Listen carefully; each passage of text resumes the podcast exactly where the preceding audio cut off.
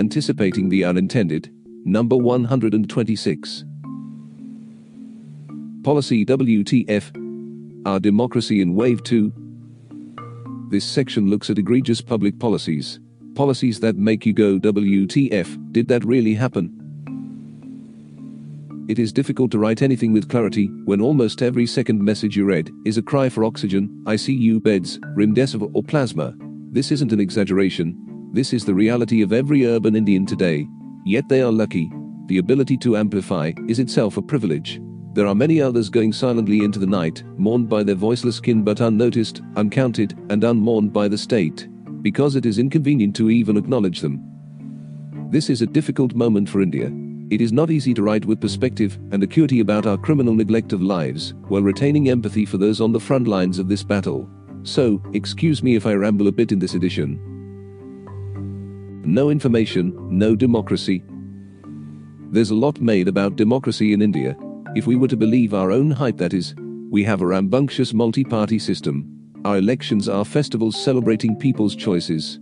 The Janata is the Janardhan, apparently, for years, the more cynical among us have seen through this charade. Today, the despairing shallowness of these claims are laid bare for all us to see.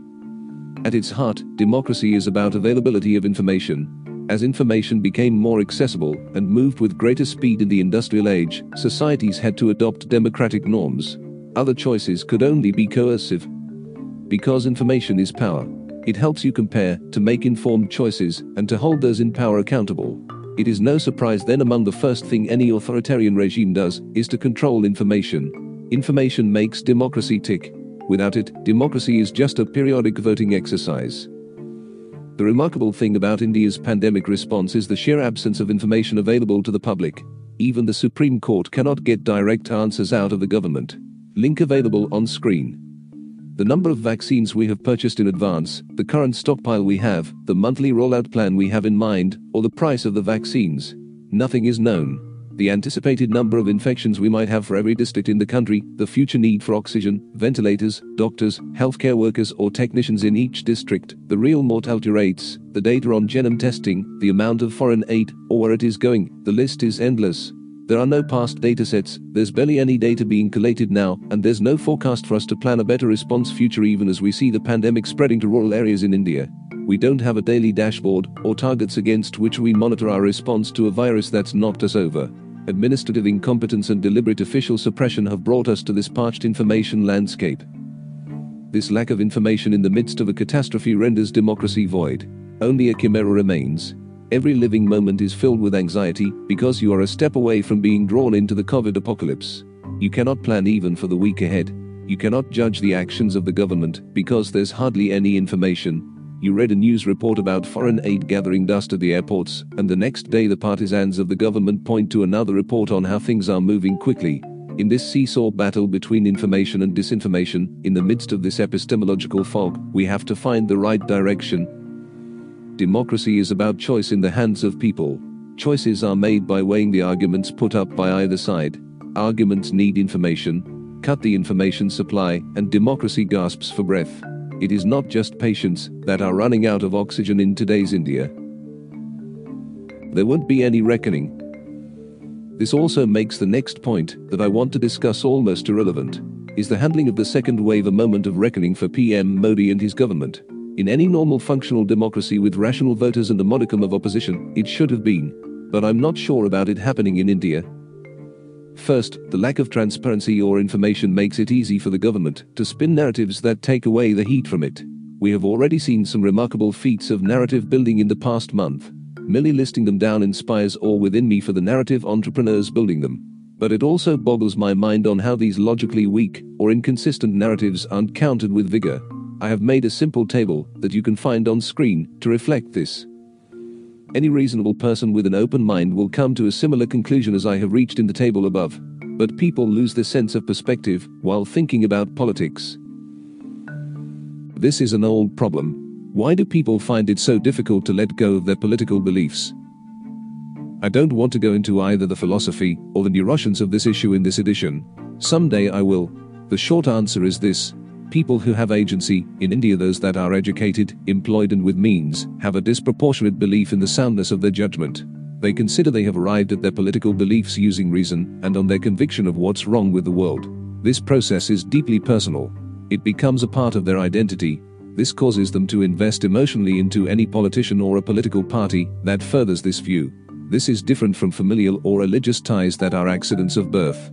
This is a product of your own logical mind. A mind that, all things considered, is superior to others. This is the reason why families or old friendships cleave on political beliefs. Even blood is thinner than political faith, because the political is personal and vice versa. In India of today, there is a large coalition of people who have invested deeply in PM Modi and his vision of India. This coalition is useful to study to understand why there won't be a reckoning despite the abject failure of this government to provide the basic right of life to its citizens. First, there are those in the coalition who believe we wasted the first 67 years of our independence pursuing wrong economic and social policies merit was stymied, enterprise was killed, and a rigid bureaucracy along with a venal state held us back. Among this lot, there are those who are disappointed already with PM Modi today and sit on the fence. The other side of the fence doesn't make for great company either. The great hope there is in the form of Mamata Banerjee, whose only virtue is that she defeated the BJP. Governance isn't exactly her forte. This is the kind of political thinking that's got us here, Anyway, the greater number in this section of the coalition are the ones who respond to the system is all flawed message. So, PM Modi needs more time to smash this system to smithereens. He is forever the outsider for them. Then we have the garden variety bigots of various hues who believe India is held back because the minorities in tandem with global forces are undermining it. They hark back to India's glorious past and its abiding civilizational values. These are the consumers and distributors of the millions of fake messages churned out by the WhatsApp factories. The general consensus here is a thousand years of foreign rule set a superior, but somewhat naive race back. Our path to salvation lies in showing these foreigners their place, while going back to those civilizational values. In PM Modi, they find a man who will set us on the path to deliverance. And the final section includes those who have a nuanced view that our civilizational values can be blended with modernity to arrive at a modern conception of Indian state that's different from the Nehruvian one. Indeed, I think this can be a worthwhile project. But it needs a philosophical and cultural articulation of our values that is in sync with the current reality of a diverse India and a modern world. And it has to be compelling enough to rewrite the constitution in a way that won't fracture society. To draw an analogy, it needs clear thinking of the likes of Paine, Burke, or Montesquieu with the civilizational understanding of Vivekananda or Aurobindo. That's a tall order. Instead, they have the likes of Sadhguru and Rajiv Malhotra to aid their efforts. In any case, in PM Modi, they have the anti Nehru at the helm. And that's good enough for now. The despair about the future of India that's often written by a section of commentary these days might be overblown. We have lived through terrible political and economic choices for many centuries. We will survive, not thrive. And that's tough to swallow. We had a window of opportunity to realize our potential as a nation and to improve the lives of our people. We could have been a contender. It is all in the past now. But to most Indians today, it doesn't matter. A tendentious reading of the past and a majoritarian fantasy of the future has clouded our judgment. Form takes precedence over substance. Appearances matter more than truth. No surprise then to discover the final counter to any political argument in India today is Aayega to Modi hai Hai. India Policy Watch. What matters and what doesn't? Insights on burning policy issues in India. The Union government has received a lot of flack over its criminal negligence in managing the pandemic response. It deserves nearly all of it and more. We have written about this over several editions, Today, however, I want to look at three incorrect, or at least problematic frames being used to blame the government's pandemic response, shoddy as it is. The intention is to ask the right questions. Only then can we hope for the right answers. Incorrect frame number one blame vaccine diplomacy. As the cases have skyrocketed and vaccine supplies have plummeted, India's vaccine diplomacy has come under the scanner once again. The question doing the rounds is that did India commit a grave mistake in gifting vaccines to other nation states? With the benefit of hindsight, the dominant narrative today is yes, by prioritizing vaccine exports over domestic inoculation, India did a disservice to its own people. I disagree. In addition, number 102, I made a realist case for India's vaccine diplomacy.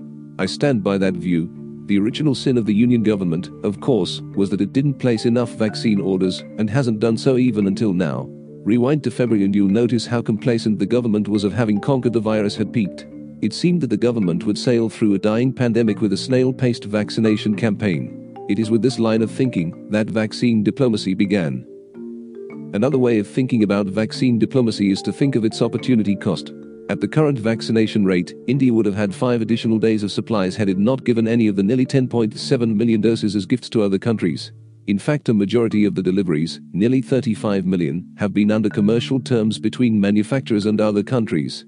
It's likely that countries would have not helped India in the current crisis the way they did had India blocked exports of vaccines earlier. Holding the union government accountable for its mistakes is important. Equally important is identifying what the exact mistake was. By internalizing that India was wrong in extending its help to other countries in its own time of help, we would be learning the wrong lesson. Such heuristics tend to stick around for long in the Indian strategic affairs community. Try arguing for developing overseas operations military capability of any kind, and the idea will be shot down, citing the IPFK failure in Sri Lanka more than three decades ago. It's important that vaccine diplomacy isn't perceived as another IPKF moment. This pandemic is as much about learning the right lessons as it is about not learning the wrong ones. Incorrect frame number 2. Dada government has no money. Nero fiddled while Rome burned. How we love this story. Every ineffectual leader in the times of crises gets equated to Nero.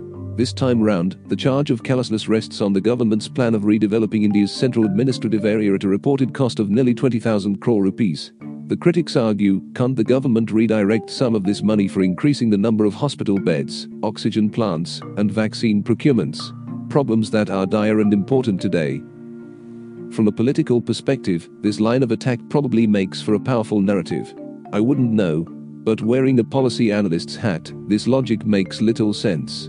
That's because the government has enough monetary resources at its command for fighting the pandemic and building a new parliament, both.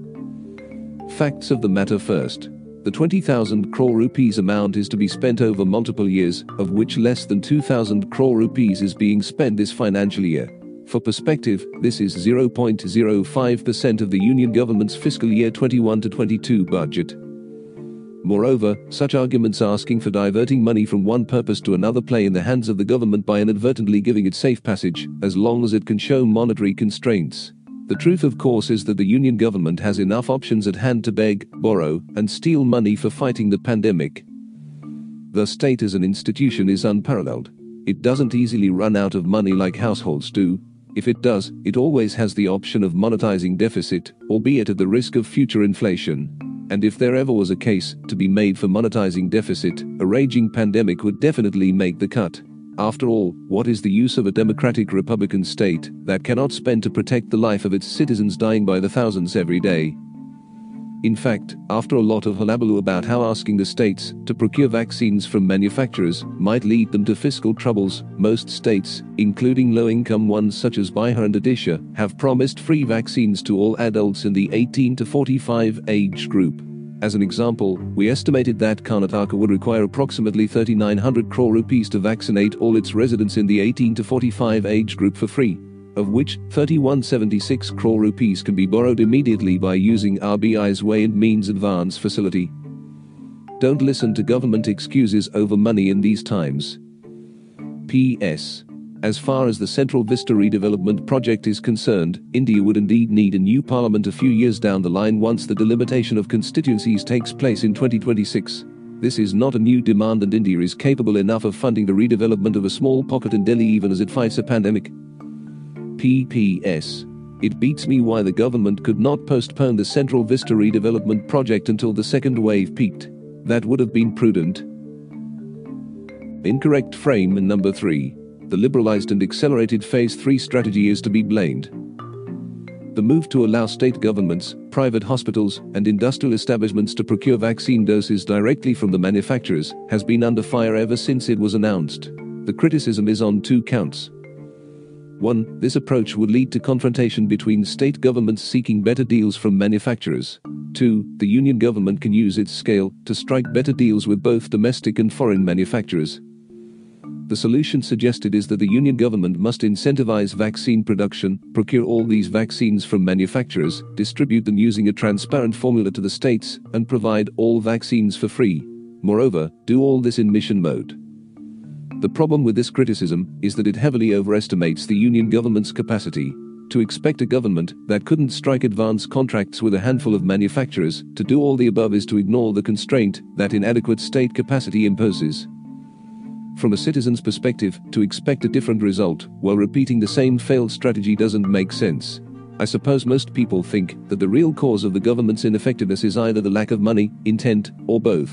In reality, the problem is a deeper one of capacity, bureaucratic, intellectual, and implementation. Another deeply ingrained narrative today is that if Indian governments can organize Kumbh Mela, spot the irony, and nationwide elections, it should also be able to organize a mission mode vaccination campaign. Unfortunately, it is more likely that vaccinations will continue in the slow burn mode over multiple years and will need to deftly change track as the virus mutates and better vaccine variants get discovered. I doubt a centrally planned system will be able to solve for all this. State capacity should change public policy alternatives we choose, and hence it's better to get state governments and private players to get involved. As the number of vaccine candidates increases, more options will become available to these entities, far quicker than a centrally planned system run by a low capacity union government. As Ajay Shah and Amrita Agarwal write, these changes will unlock the energy from varied Indian buyers, states, firms, communities, and individuals and increase their accessibility to global supply. Indian buyers need to explore the global vaccine market and be comfortable paying market prices. As an example, the Israeli government paid $28 per dose, i.e., approximately $2,000 per dose, to Pfizer and Moderna in late 2020, which was 43% higher than the price paid by the US and the EU. This got them rapid vaccine deliveries. They have vaccinated most of their population and now do not force people to wear masks. If Indian persons, private and public, put down approximately 2 trillion, i.e., a billion doses at approximately 2,000 per dose, this would yield transformative impact. This is a price worth paying to control the economic and human cost. Of course, this doesn't mean the union government can wash its hands off entirely. It still has an indispensable role to play. One, only it can accelerate domestic production by getting all vaccine manufacturers to share know how and ramp up capacity. 2. While the global supply squeezes, it must create a transparent prioritization mechanism for distributing the scarce supply within states. In sum, to get the right answers, we need to ask the right questions again and again. Homework Reading and listening recommendations on public policy matters. Links available on screen. 1. Article Pratap Bhanu Mehta writing for the Indian Express. If our politics continues as usual over the next few months, the devastation to our lives will be immeasurable. 2. Report Samanth Subramanian asks Why is India, the world's largest vaccine producer, running short of vaccines?